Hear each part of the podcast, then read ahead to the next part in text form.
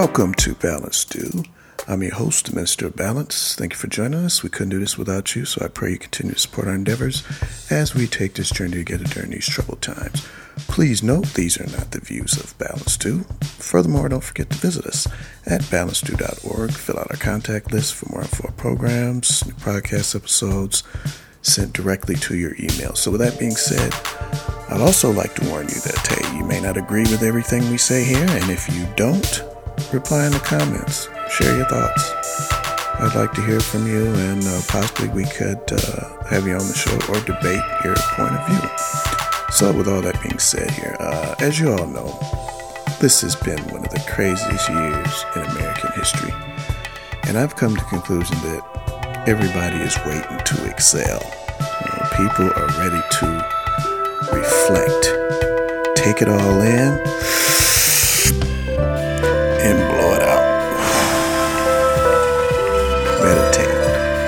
So, we're going to chill tonight, blow off some steam, talk about how we can make it through the new year. So, as a matter of fact, you know, just to tell you a little bit of what I've been up to here, I took some time out to converse with some folks here in Seattle uh, who prefer to remain anonymous, and we like to call them the grapevine, uh, like we have in some past episodes. So, I wanted to know how they felt about the latest drama. You know, the melee at the White House. In other words, the coup attempt by uh, President Trump and his Trumpsters. So we discussed it and we agreed the storming of the White House was obviously not a good choice.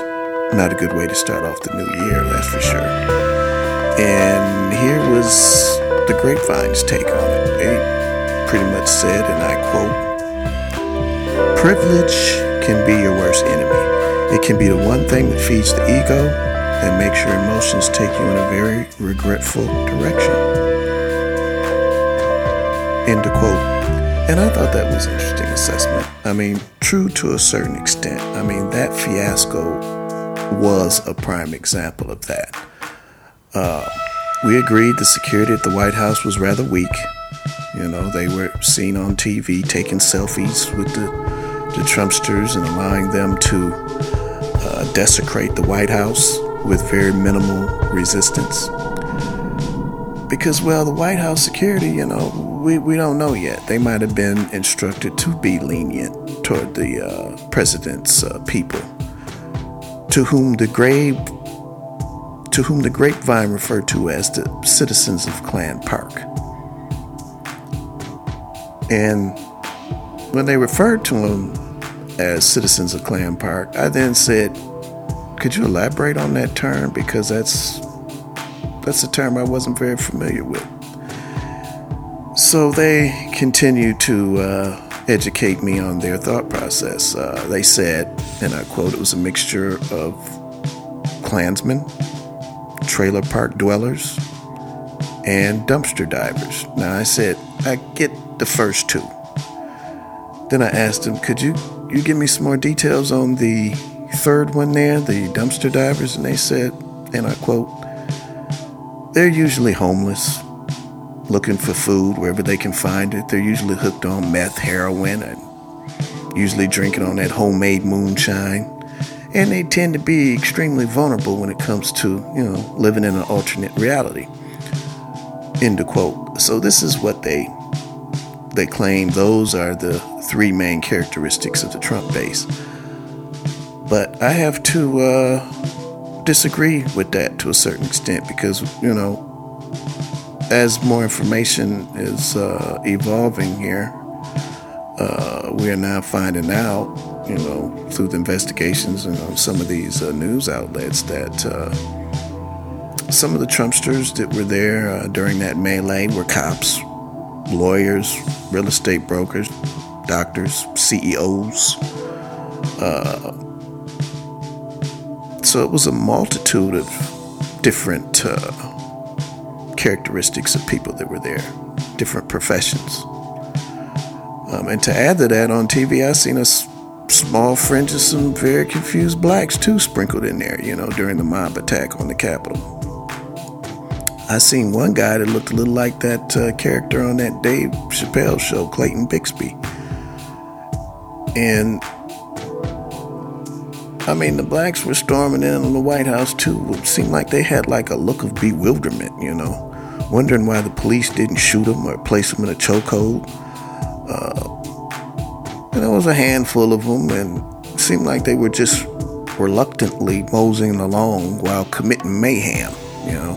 But either way, I'm not trying to diminish the seriousness of the situation. You know, people actually lost their lives as a result of that uh, blatant racism and, and arrogance uh, and privilege.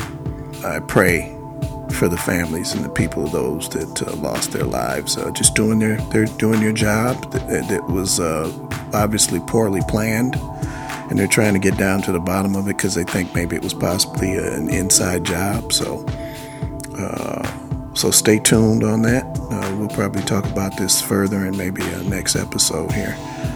but like I said, we're all waiting to excel um, right now, emotions are amped up in all directions on both sides. And I understand it. You know, people are losing their ability to support themselves. You know, they're losing their businesses, um, not getting any uh, government assistance. Yeah, and at least they're they're not getting fast enough. It's not going out to all the people. It's as if the middle middle class and the small mom pop businesses are getting squeezed out. So I understand that that frustration. Um, and you combine all those things together with the uh, the coronavirus too, and and uh, the, the, lack of money and resources, and lack of that social element uh, that we all require as humans. Uh, it's a recipe for disaster. So it's it's not all about Trump. It, it's about the, the state of um, the economy and, and uh, state of people's mind right now with everything that's going around and conspiracy theories too. We can't forget about that misinformation that's uh, online these days. Uh, that definitely plays a part in it.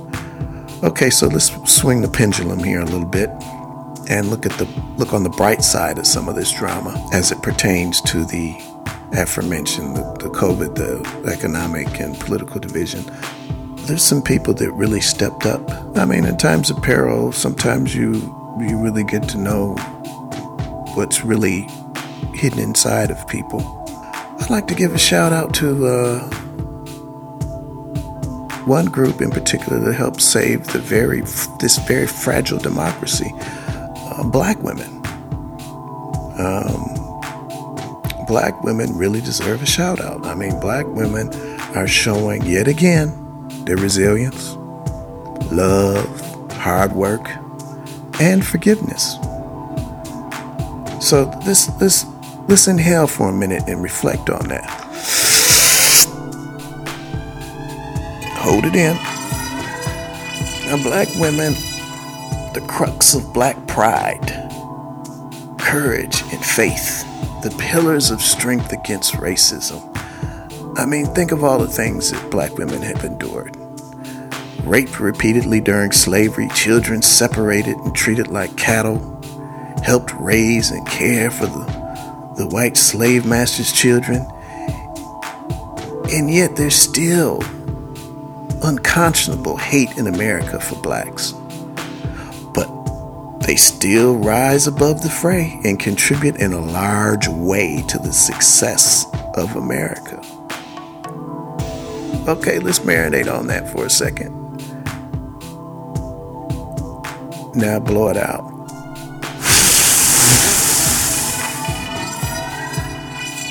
And in that's in no way, please keep in mind to reduce the contributions by the Latinos, the Asians, and the good white people of America who are at this time also rising above the fray in a very unselfish way to fight for what is right. And we have to take our hats off to them as well. But the black women, we have to give them a, a, a special praise because America hasn't been so kind election over there in uh, Georgia, and with Stacey Abrams and, and uh, countless other uh, black women that participated in that. Black men too, but we're talking about black women right now. We, we got to give them a shout out. And black people, you know, they weren't absolved from the criticism from the grapevine, you know. Um, they mentioned that they think too many blacks, especially some of these very famous rappers and movie stars, fall in line with this white pro- white supremacy propaganda. They mentioned that they feel as though they're selling their souls for a healthy paycheck. In other words, they've been seeing some of them coming in and out of Jim Crow executive suite, you know. And the grapevine is very curious as to why so many black folks keep hurting each other, you know, specifically the rappers glorifying the mistreatment of black women and the glorification of killing each other with the, not to mention the ridiculous, vainglorious uh, personas, you know, with the gold teeth and the, the chains and the cars and the flossing and all that. They feel as though they are hurting the black brand, you know, and looking like a bunch of black caricatures. And this is this is not the legacy that people want for for the the, the black brand, the black pride. And I, you know, and uh, I understand that. I mean, I, I have to listen and respect that. I mean, and they were very aggressive. This group was very aggressive with their discontent in regards to Hollywood's blatant disrespect for how black women are portrayed in TV, films, and videos. And they said they wish they would please stop. Black women are queens. They should be treated as such. If we want to have black pride, like they said, which makes sense, it starts with the women, our mother, our sisters, your children, our children. And we're just giving the white supremacists exactly what they want. And it publicly diminishes their worth with with the stereotypical white propaganda that you always see on TV. That's a very important tool, a very important tool in the destruction of the black race. Promoting violence against your own brothers and sisters. And we already had examples of, of some of these well known blacks that are contributing to the downfall of the black race. And they should start being put on notice. They should be declared irrelevant, null and void. And we found out how some of them really are during this very tumultuous time. Some of them almost helped King Trump, the wannabe dictator, get reelected. That's something to think about.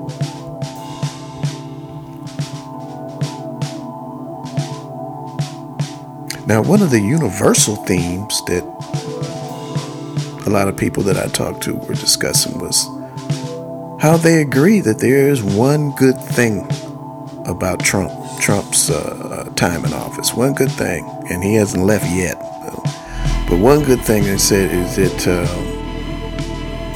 how his his uh, uh persona and uh, his his rule of law and it's just his his all this drama surrounding him period has helped expose illuminate the individual people that are ra- try to be racist behind closed doors because now it's it's it's acceptable you know? Uh, the hidden veil is is n- no longer there.